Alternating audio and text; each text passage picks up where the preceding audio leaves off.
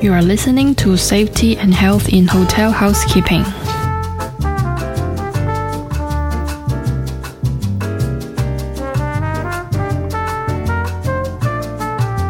Where we give bite-sized health and safety tips for housekeepers. If you want to know more about ways to prevent injury, this is the place. And now your host, Daisy Kwok.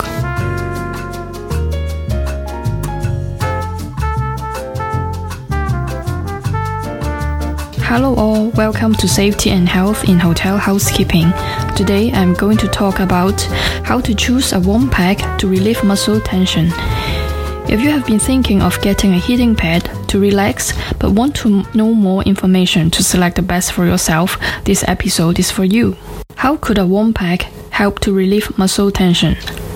A warm pack helps to improve our body blood circulation by dilating the blood vessels surrounding the muscle. This improves our metabolic rate, together with more oxygen is getting into our muscle tissues, which is good in terms of recovery. So, before buying a hot pack, what sort of different warm packs are there in the market now? Warm packs come in different terms like heat packs, heat pads, and the most common type is moist heating pack, heat up by microwave. Oftentimes, it comes in different shapes to fit our body parts. For example, a mountain shape that fits our neck, a C shape that can rest on our shoulders. The second type of hot pack, we call it dry heating pad or electrical hot pack. We can set time frame and heat interval, therefore it comes with a higher price. The third type, hot water bottle, which is much cheaper. The size is usually best for the tummy or our hands and feet, but it might be too small to put over our shoulders. We must make sure the cap is well closed to prevent any leakage. Yet, most of it is made by P V C, so that you can wash it with water from inside out. So, what to note in looking for warm pads? First, pick the right size. Consider which part of your body region is needed most for this heating pad. Some people need it for the shoulders and neck muscles. Some use it for menstrual cramps or warming up their body through cold weather. Is it long enough to surround your neck? Is it big enough to cover your whole lap? If you want to relieve back muscles, definitely, a large hot pack will fit you better. Second, pick the right shape. Some hot packs design have stitches that run across, where the pad can mold nicely along the body's curve. The heavy pack has its advantage because it gives better contact too. For the neck, some come with a long strap at both sides for us to tie a knot. This is good so that we can enjoy the heat pack while we watch T V or read books. Third, our considerations include, does the heat last long enough?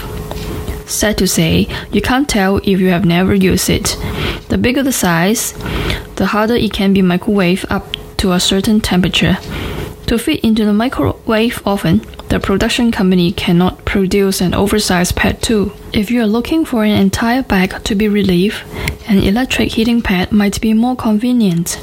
So how would you know? Is heat retention? My tip? Check for Amazon's products review. The last factor that you should think about is, do you want to wash it occasionally? It's not a big problem if you're the only person who uses this hot pack. But if it's going to be shared among your family members, hygiene is one concern. It's better to be washable. Check if you can wash the cover. Check if the fur on the heat pad is detachable.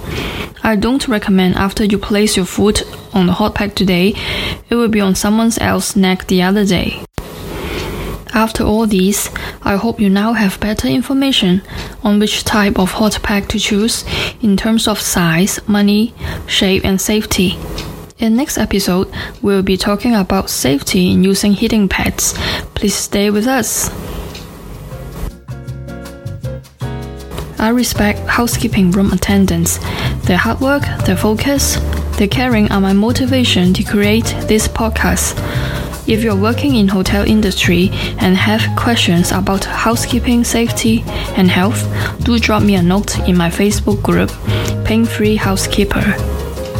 More resources are waiting for you at our website that you can find in the bio.